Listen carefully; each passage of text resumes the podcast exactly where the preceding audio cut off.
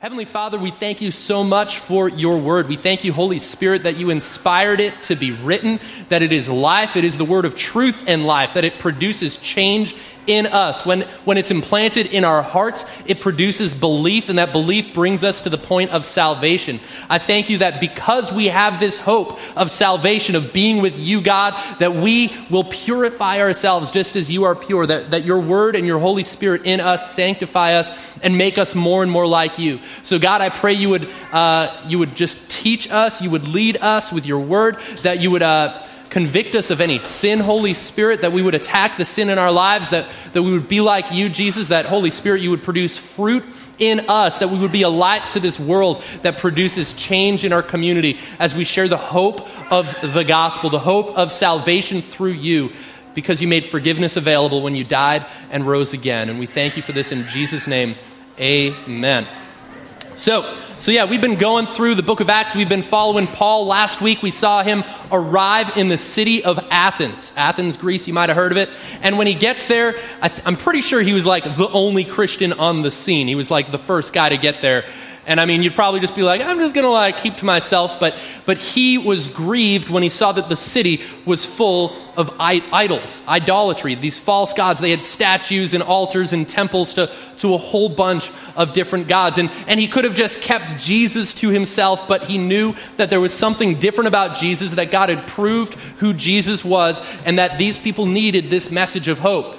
So Paul would actually spend time, he would reason with anyone who would listen to him right? That he would go and talk to people in the synagogue and he would go into the marketplaces and, and reason with, hey, let me tell you about this God who loves you, this God who, who wants you to know him right? And he and then at one point he's just like because he's talking, people are like, "What is this guy saying? Who is this God that he is preaching? Let's let's haul him up to the equivalent of like the college. We're like, all right, let's get him to talk at Harvard in front of everybody because we want to know what this new philosophy is, what this new religion is." And that's what they essentially did. So I mean, imagine yourself if you were the only Christian in the whole city and there was all sorts of idolatry like and they hauled you up to to Harvard University and like, "Okay, tell us about Jesus." Like Whoa, uh, where are my friends? I know they're on a boat on their way here. Timothy, Silas, I, I, called for you guys. Like, can you help me out? Like, I'm all by myself. What's going on? And, and so Paul is in this moment, and this is uh, at least what's recorded of the, the message that he declares to them which he'd already been proclaiming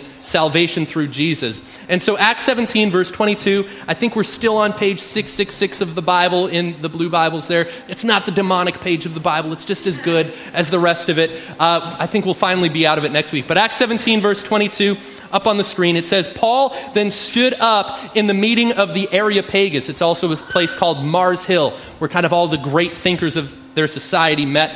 And this is what he said People of Athens, I see that in every way you are very religious. For as I walked around and looked carefully at your objects of worship, I even found an altar with this inscription To the unknown God. And so, so you are ignorant of the very thing that you worship. And this is what I'm going to proclaim to you. So, last week we talked about the idea that being religious is insufficient to save us, right? Being spiritual like these people were is, is not enough. Being philosophical is not enough. That we need not just a religion, we need a, a person, we need a God, we need a Savior. And that's why Paul didn't just be like, it looks like you got your religion box checked. You guys are all set. I'm just going to let you be. I'm going to leave you alone. No, no, he declared Jesus to them because it's a message of hope and a message of love and forgiveness. That, it, that, that salvation is only available through Jesus. So that's what he declared. And what's interesting in what he observed was that they even had a temple, they had so many gods and goddesses, right? They even had a temple in case they missed the right God. They're like, well, just in case, we'll also make a temple to the unknown God. So, like, we won't make him mad in case we've been worshiping the wrong gods this whole time. Right? Like, just in case, let's keep that unknown God happy. And Paul says, listen, you don't even know the person that you worship. But I want to tell you about this knowable God and not only is God knowable, but he wants to be known. That he's gone out of his way to make himself known to you and I. That he's not just some distant, mysterious person. He's not just some statue that we made. And like, all right, I made this, but now I'm going to pretend it was my God. Right? Like, it, he's a genuine God. And so in his introduction, right, Paul kind of introduces this God to them he starts listing off some of God's credentials. He's like, let me give you God's resume. Let me tell you who this guy is. And today, I'm literally covering like half a verse from Acts 17. That's like the new, for the new verse that I'm covering, that's all I could fit. It was originally going to be a, a really awesome, I'm, I'm sure it was, a three point sermon. And then the first point took up seven pages. And I'm like, I guess the other points will hit next week, so that's fine. So here we go. This is what he tells us about this God that you can know. He says, The God who made the world and everything in it. This is the unknown or the knowable God that he's declaring to them. He's, he is the God who made the world and everything in it. Todo de los mundo, right? Or whatever like that, right? So, like, everything he made, it, this is the God that he's declaring to them. He's not just the God of the sun or the rain or the harvest, right? He's not just the God of like fertility. He's the God of everything. He's different than the everything that he made, right? That he, this is a unique creator God, and that's the God that, who want, that wants to know us, that wants to make himself known to us. So I want to let you know that as Christians, just so you're aware, we worship Jesus here. Maybe you noticed with the songs. But we don't just worship some poor kid who was born in a manger. We don't just worship some carpenter. All right, we don't just worship someone who's a good teacher. We worship the God of the universe. That Jesus was God in the form of a man, that he came down to earth to make himself known to us, to tell us what the heart of the Father was like, so that we could know who he is and know that he cares about us. Right? That is the God that we serve. We serve Jesus who is the creator of the universe. Like I said, he was a carpenter, but he's way better than that. He doesn't just make chairs, he made everything. Right? That's the God that we serve. And the Bible declares this about the creator it is the Trinitarian God. It is God the Father, God the Son, God the Holy Spirit. And that Jesus was active in creation. Okay, that he's the one that made anything, everything. Uh, Colossians 1:16 says this, "For by him, talking about Jesus, you can go check it out on your own time. Actually, Go check it out on your own time. Uh, by him, all things were created in heaven and on earth, visible and invisible, whether thrones or dominions or rulers or authorities, all things were created through him. And check this little line out and for him. That we were created for Jesus. That we were created to, to know him, to have a relationship with him, and to live for his glory and not for ourselves. Verse 17, and he is before all things, and in him all things hold together. So, Jesus, the creator God of the universe, is not only the one that made everything, but he's the one that keeps it going. Right? He's the one that keeps it all together. He is the glue that keeps our universe running. Right? He sustains all things. It says this about Jesus in John chapter 1. It says, In the beginning was the Word, and the Word was with God, and the Word was God. I believe it's about verse 16 or 17 in this chapter that John finally tells us who this word is, capital W word. He says this word is Jesus. All right? And what did Jesus do from the beginning? He said he was in the beginning with God, and all things were made through him, and without him was not anything made that was made. So if you can think of something that's made, Jesus made it. Okay? So he was in the beginning, he was with God, and he was God. Now he takes credit for everything that you see. The universe that you enjoy was made by Him. And this is the God that Paul proclaims to these people. And this is the God that we proclaim here that He is the Creator God. Now, I realize that maybe you're, you're like, I don't know if I believe that there's a Creator. Like, I don't think, or if, if there is a God, I'm not even sure that it happened like creation. All right? I, I, don't, I don't necessarily think that, you know, God created the world the way He said He did. Or maybe I don't think he built it all in the time span, the time frame that he claims he built it in. Like, I don't know. I'm not sure I believe that yet. And that, I think, might be an okay place to start. All right, that you need to encounter Jesus as a Savior, right? That, that we have a need for forgiveness. That, that might be the place, right, where you begin, is just in your recognition of your need for Jesus. But eventually, as we get to know God, we should grow to trust Him. As we, as we learn more about God, we should right? Not only trust Him with our salvation, but believe Him when He tells us about our origin, about the past, right? Or about what our greatest needs are, or about why we're here, right? So, so you don't have to start with just the book of Genesis and assume, like, okay, here we go, right? Like you might not even know why, why did I randomly pick this book to be the book that I think is true? All right, which I can tell you there are a lot of reasons why the Bible is true. I'd love to have that conversation with you sometime. But but we believe the main reason we believe in creation is because Jesus believed and taught creation. Okay, that's what that's what Jesus taught. Right? And and we figure that he having uh, been there at the time, the beginning, having been the one who made it, that he's a trustworthy eyewitness to tell us what it was like. Right? That, okay, Jesus, like, whatever you say goes. I'm going to believe you. All right? And, and that the account that he gives regarding creation, he doesn't just say this is what it was like, he actually quotes a source that we'd already had at the time of Jesus. He quotes from the book of Genesis. He says, Oh, by the way, this is exactly how it happened, just like God had told Moses. Right? This is how it happened. Right? He, he gives credit to that. He quotes from a book that was written hundreds of years before he was born, which, just in case that confuses you, yes, God lives eternally, right? Jesus existed forever, but then he was also born onto this earth, so he did have a lifespan here, but he is an eternal being. Okay, so, so, so I've got a, a few passages that Jesus talks about, that Jesus mentions, where he, he quotes from Genesis or he shares from Genesis. He points to what Moses wrote down and saying, This is what happened. So he validates it. Okay? So in, in Matthew 19, verses 3 through 4. All right, it says, And the Pharisees came up to him and tested him by asking him. Now, Pharisees were the religious dudes at the time. They were like the elite, the leaders. They were powerful. They weren't happy with Jesus because they were shaking up what their power was in, right? They, they, they, were shaking up the, the religious views at the time. And so they try to ask him a trick question. They want to stump him. And this is what they ask him. And they said, uh, Is it lawful to divorce one's wife for any cause? And just because I don't finish this verse, I'll let you know the answer is no. All right, in case, in case you walk away, oh, wow, cool.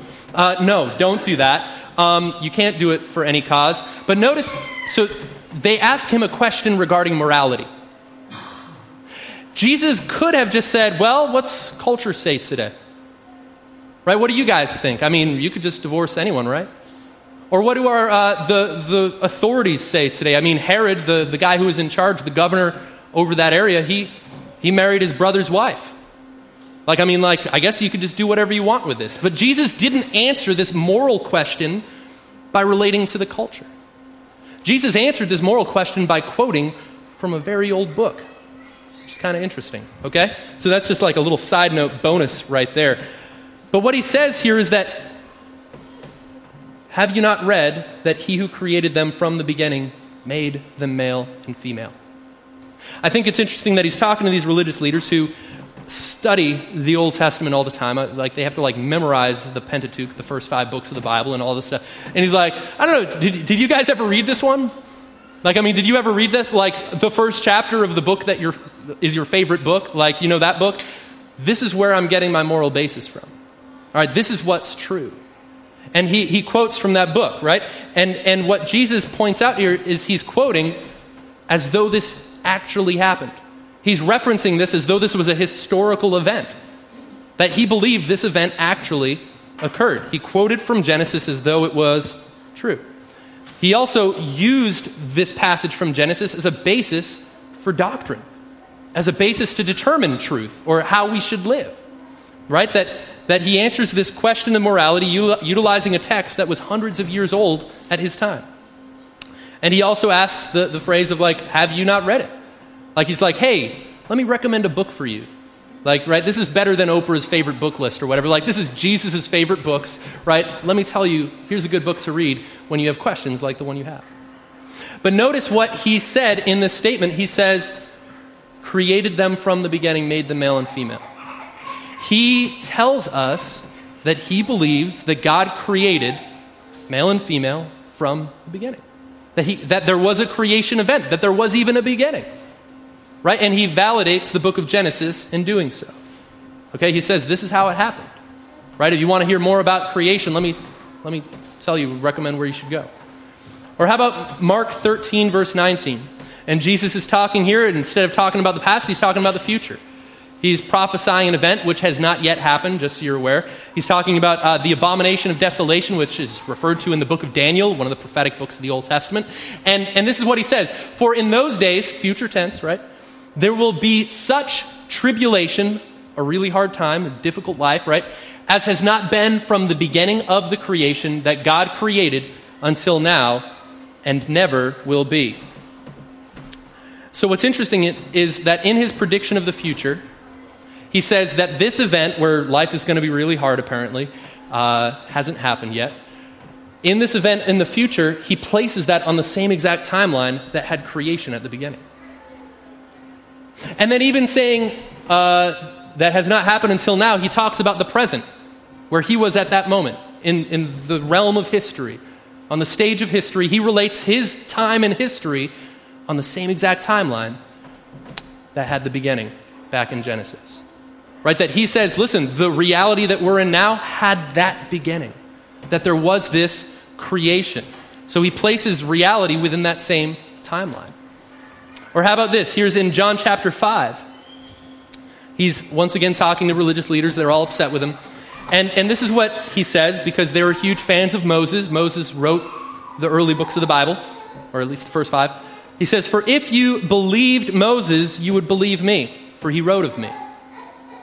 But if you do not believe his writings, how will you believe my words? So, an interesting thing is he, first of all, he claims that the Old Testament parts of it were written by Moses. Okay, so he claims authorship. There's multiple reasons in the Bible that we believe that the Old Test- parts of the Old Testament were written by Moses. But he also makes his claim saying that Moses wrote about me. Not me, Brian, but Jesus the me Jesus, okay? Right? That Moses wrote about him, which is an interesting claim. Wait a minute, you're telling us, Jesus, that this guy hundreds of years ago wrote about you? Yes. Yes, he did. And in fact, this is not the only place that Jesus makes this claim. I believe it's in Luke 24. After he rose from the dead, he said, Listen, the, all the Psalms and the prophets were also about him. Or in a conversation with the religious elite, he says, Listen, you place your hope in this book, thinking that in it you have life. But he says, This book points to me. These words are about me. Right? That it's not about us just like knowing a text or knowing what these facts say. It's about us knowing the person that they point to. That he is the knowable God that wants to be known by us. But what I think is interesting here is that he says if you had believed Moses' writings, then they would have believed Jesus' words. Now, he was speaking to Jewish people at the time who did claim to believe Moses' writings.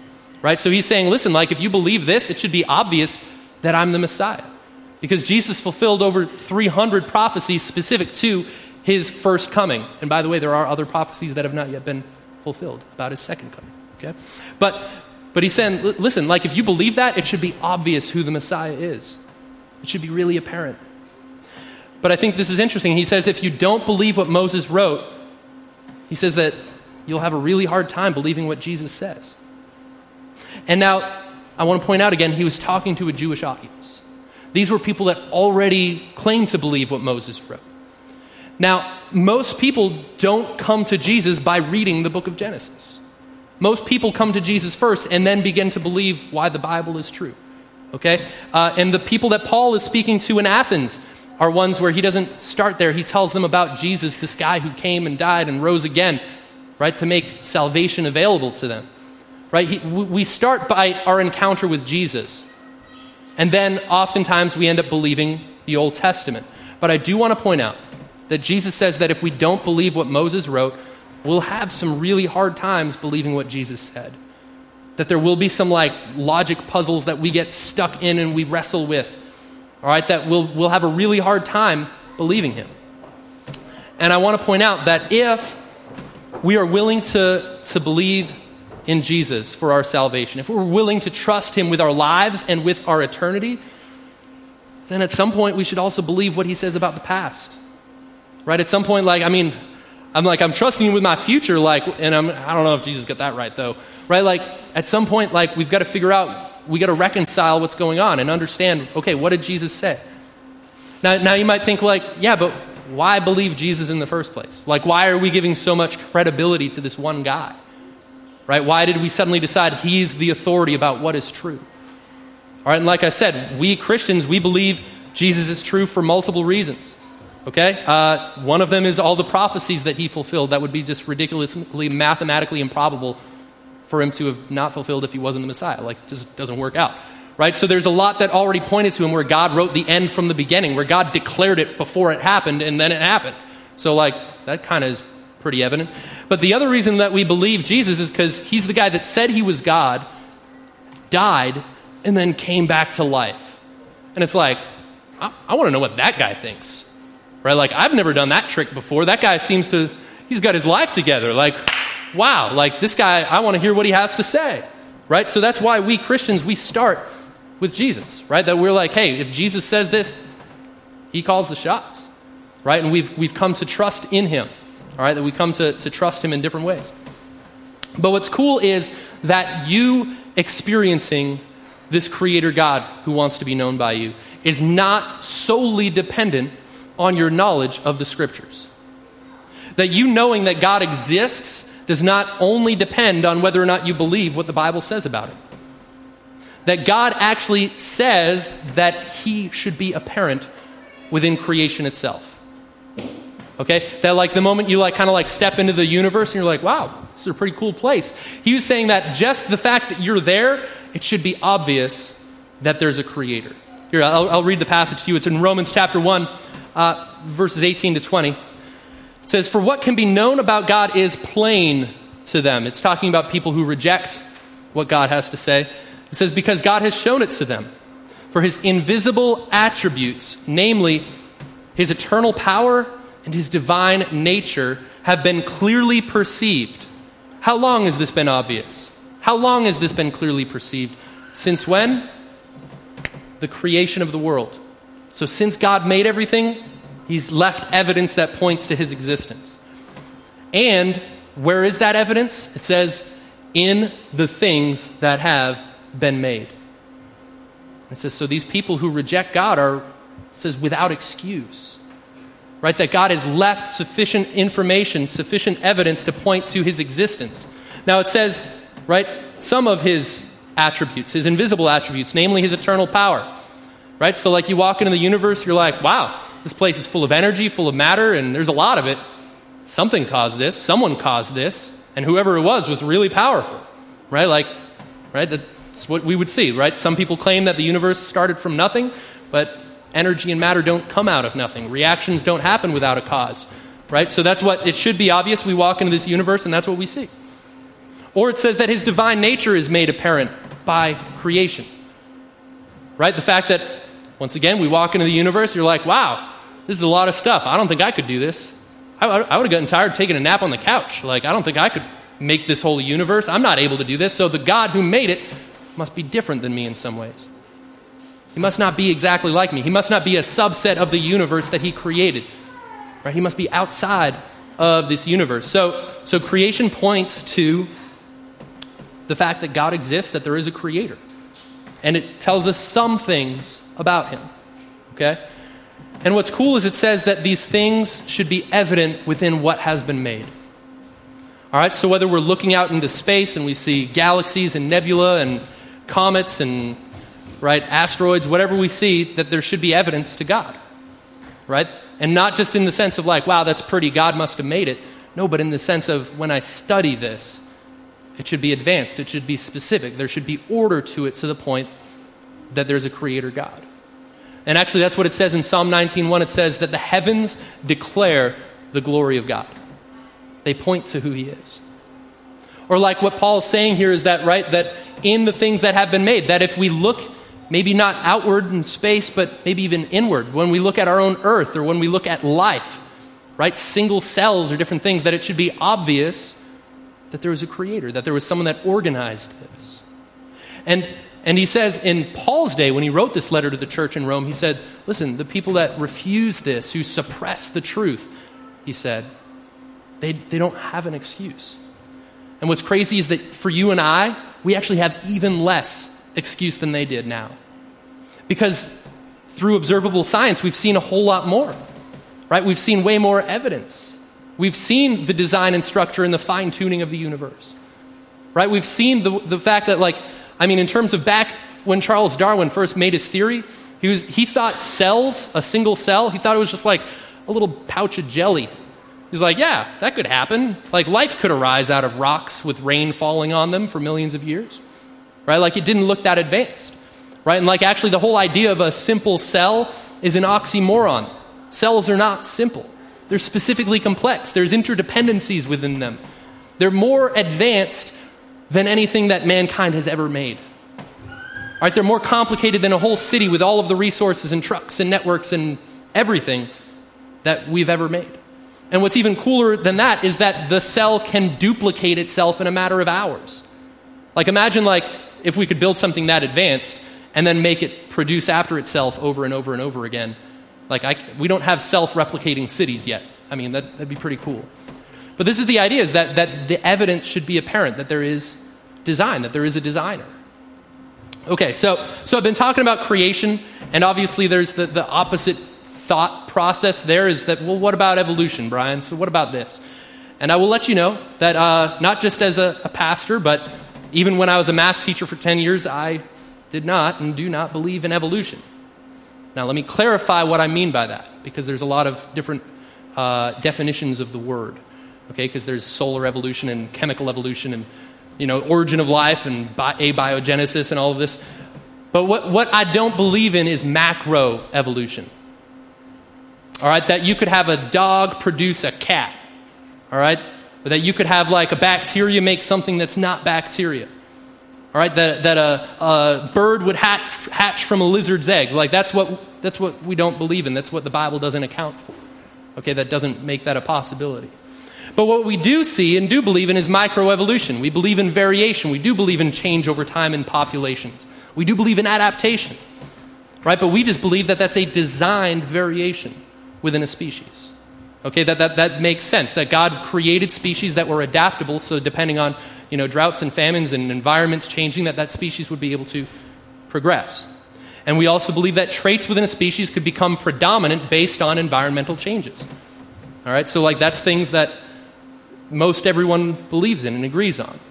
Now, what that we would argue is that does not point, you cannot extrapolate that data on the small scale and put that eons back and assume that that happens on a macro scale.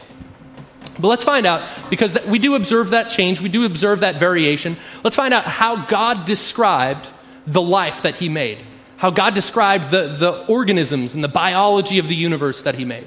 Okay, so, so in Genesis chapter 1, verse 11, have you read, have you read this yet? Chapter 1 of Genesis? This is good.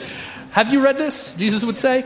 Genesis 1:11 he says, "And God said, literally, because that's how he made things, which actually I'll pause there just sorry guys, I'm super excited about this. God created by speaking. God used words to create. And it's interesting that in terms of the in computer software and the worlds that we create and the software we make, we, we make it with words. We make universes with words, we program it with a language. And I just find that intriguing that God also created with his words. So God said, Let the earth sprout vegetation, plants yielding seed, and fruit trees bearing fruit, in which is their seed, each according to its kind on the earth, or each after its own kind on the earth. And it was so. So God said, Hey, I'm going to make plants, and there's going to be seeds in those plants and those seeds will produce plants like the parent plant. All right, or I'm going to make trees, and when you have an apple tree, right, in the apple, within the fruit will be the seed. And if you take that seed and plant it, it will produce something like its parents after its kind. Okay, so that's the way he made plants, okay? Right? So that's what we would expect to see based on the universe that we're in. In Genesis 1:24, he makes animals. It says, "And God said, once again speaking, let the earth bring forth living creatures according to or after their kinds, livestock and creeping things and beasts of the earth according to their kinds. And it was so. So he's saying animals will produce after themselves. Children, animals will look like the same species of their parents in some ways, with variation. Right? So they'll produce after their kinds. And this is what we observe today. There is no observable evidence of macroevolution. We only ever see uh, oak trees coming from oak seeds, acorns, right? I think I got that right. Right? We, we don't see an oak come from an ivy. We don't see that bird hatch from a lizard's egg. Right? There's, that's never been observed. We only see life produce life after its kind, that it makes the same sort of thing that it already was.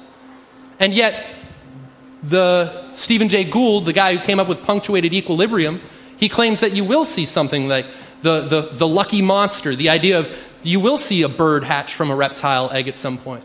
Because the fossil record, when he looked at it, he said there's not enough, there needs to be transitional forms, and they're not here. We see a huge amount of stasis where life forms are consistently the same for, for years and years and years. And then there are other life forms, but we don't see, it's just, it's, it's a jolt, it's a sudden change. So he said, well, I guess that, you know, because we don't see the change happening slowly, it must happen really quick. And that's what he claims. But that's not what we've ever observed. We've never seen that happen. So what we do observe is that there's things produced after their kind and that there is some variation. And I'll take a moment to explain what kind means. Kind does not necessarily coincide with the word species. Okay, it could be that specific in some cases, but kind, according to what God's saying, is if they can breed, they're probably of the same kind. Okay, like in general, like they'll make something after their kind. If, so if you could mate them and they have a baby, it'll be of the same kind. So that's in general. However, uh, this other guy that I quote here is he says that if two animals can produce a hybrid, then they are considered to be the same kind. However, the, uh, the inability to produce offspring does not necessarily rule out that the animals are of the same kind, since this may result as a result of different mutations or things after the fall, right? After the world is no longer the perfect place that it was once made. Okay, so, so for instance, mules uh, you can get from breeding a horse and a donkey.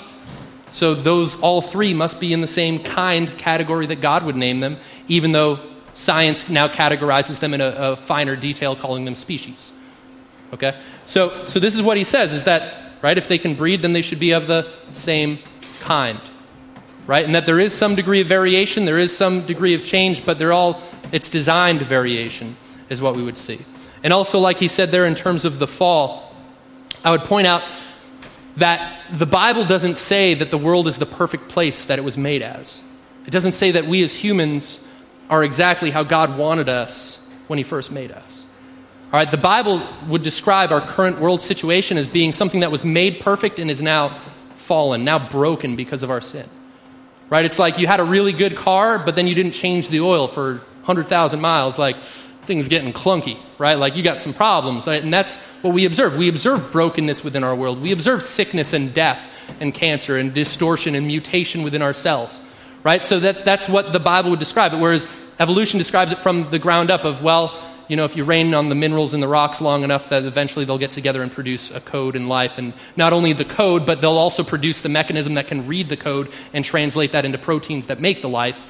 Like, there's a lot of parts. And then they, that's why they see, you know, the same weaknesses, the same sicknesses, the same deficiencies. And they assume it was a bottom up, but in fact, it was a top down that's now broken. Okay? So, so how about, how about Dar- Darwin's finches, right? You guys probably have heard the story. Charles Darwin, I think he sailed out on the SS Beagle, I believe was the name of the boat. And uh, he was actually a theologian. That's what he, he trained in. Uh, he went to seminary. And um, he ends up going out to the, the islands of Galapagos. And uh, he ends up observing a lot of evidence, okay, a lot of different species and animals that are adapted to their environment. But one of the classic examples is the finches that he observed, where he assumed, and I think he was right, that there was an ancestor species of finch. I don't think it was a lizard, right? But it was an ancestor species of finch that was probably from the mainland of South America, and they, they got out to these islands in the Galapagos, and, and the populations being separate, that's one of the ways that speciation happens according to biology, right? Where you can actually have genetically identical species, but the fact that now there's a mountain or a lake or a ocean in between them, they call them two separate species, even though they're genetically identical at that time. Okay? Uh, so, so he said, well, these species must have adapted to their environments. Certain features were more predominant depending on what types of food sources there were. And he saw that there was variation within the species. That some were better at, you know, cracking nuts and foods like that, and others were better at eating the fruits and the things that they found. And so, depending on the island and the environment, this species was adapted. And The most fit ones would be the ones that became most predominant on that island. And so what he observed was actually microevolution, and he ended up, like I said, extrapolating that and saying, well, what if, what if these did all come from a lizard once? What if all living things did come from the same ancestor?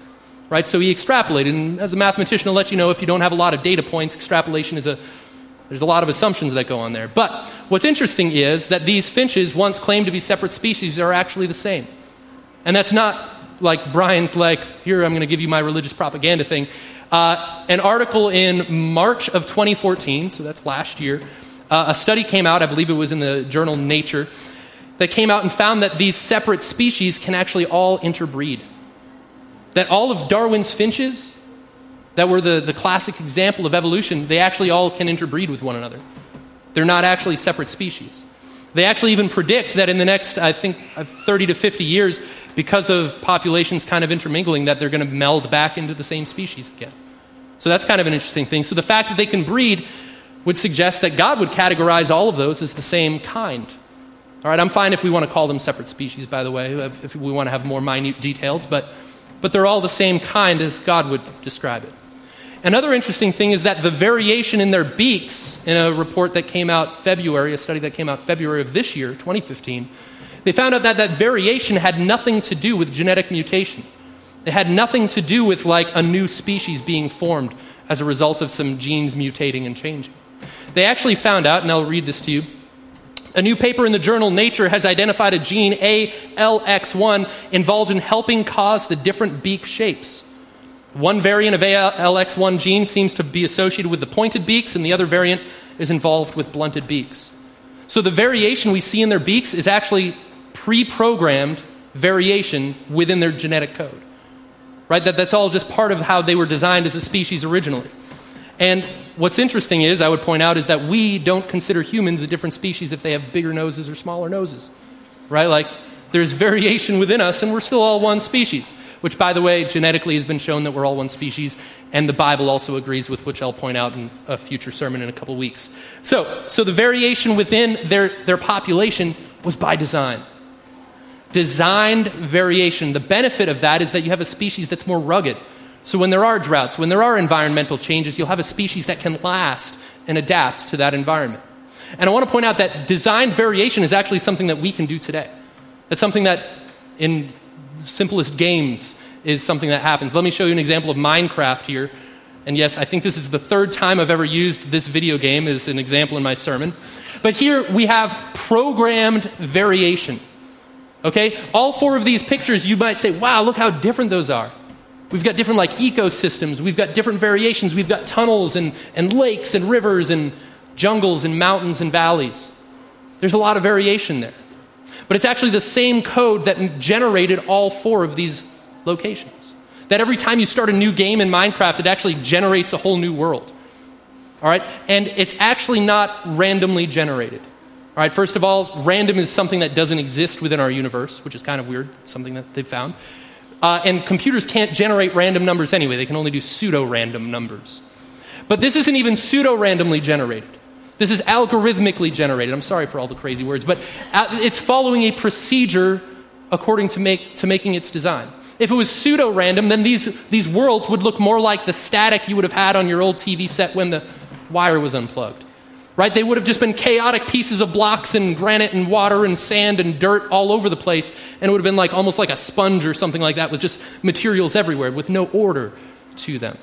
But there is actually, even though these images look so different, there's, there's designed similarity within that variation.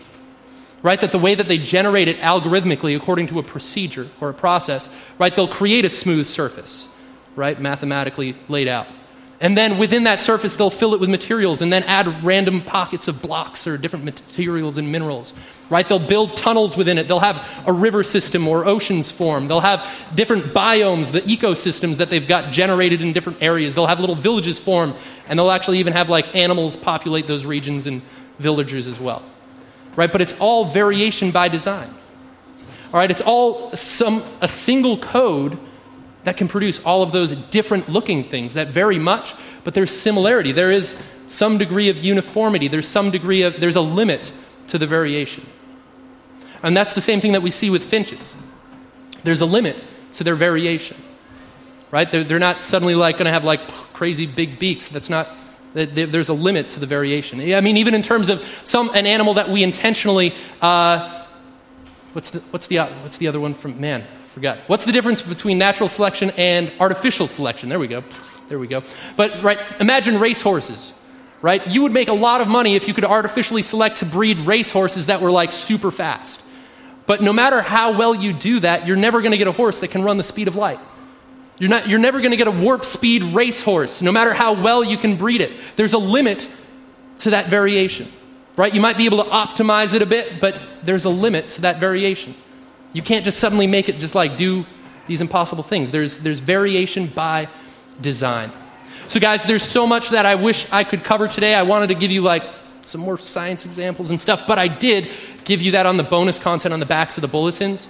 There's so many different videos and articles that I've given you that I, I, really encourage you to seek out because don't just assume that maybe what you were taught in high school is all that there is. Because even those theories have already been like, many of them have been thrown out and changed and adapted, right? Like, because like new science is coming out. It's great. I love being able to discover things about our world. And if you have questions, don't be afraid of asking, right? Don't be like, oh, there's this one question I'm thinking, but that would offend Brian. That's probably blasphemous or sacrilegious, or God will just strike me dead right then if I ask. No, no, no. Like, ask those questions because I think it's good to be able to get those answers or to find out, well, okay, what does the Bible say about this? Or what would you, how would you explain this sort of feature that we've observed? Right? Uh, ask those questions. Feel free to email me or talk to me at the end of the gathering. So please, please do that. Let's have the, um, the worship team come up. And I want to put one more verse up on the screen from Acts chapter 14. So, this is another time Paul was preaching in another city. And he and his buddy ended up doing some miracles, and the people in the city thought they were gods, so they were trying to worship him and, him and Paul. Uh, and so, this is what Paul says to them He says, Men, why are you doing these things? We are also men with a nature like yours, right? Of, of like nature with you. And we bring good news that you should turn from these vain things. So, in their case, worshiping them as false gods. But but the good news of the Bible is that we should turn from the vain things that we do. Mm-hmm. All right, we should turn from the sins that we do. We should turn and, and trust God rather than keep living our lives as though, you know, we're just here and there's no reason that we're here. Right? Turn from these vain things to a living God who made the heaven and the earth and the sea and all that is in them. So, guys, when we turn from sin, we don't turn to a, a new religion. We don't turn to a new moral code. We don't turn to a book. We don't turn to some God that we made up, we turn to the living God, a knowable entity, a person that we can experience and know. And we turn to Him, and He is the one that created the heavens, the earth, the sea, and all that is in them. So He's the one that is the knowable God who wants to be known by us. Let's pray before we go into these last couple songs. Heavenly Father, thank you so much that, Lord, in the past you revealed yourself through the prophets in your word, and and that more recently you've made yourself known through your Son, who pointed to you, who showed us the heart of a father, that you love us, God, even when we've betrayed you, when we've rebelled against you. I thank you, Jesus, that you were willing to pursue and die for us while we were, as your word describes, as we were your enemies. But you desire to make us friends. I thank you, God, that you want to be found by us, that your word says that if we seek you, we will find you. And I pray that you would make yourself real to us as we continue to pursue you and pursue truth, as we read your word and as we seek you through worship. And we pray this in Jesus' name. Amen.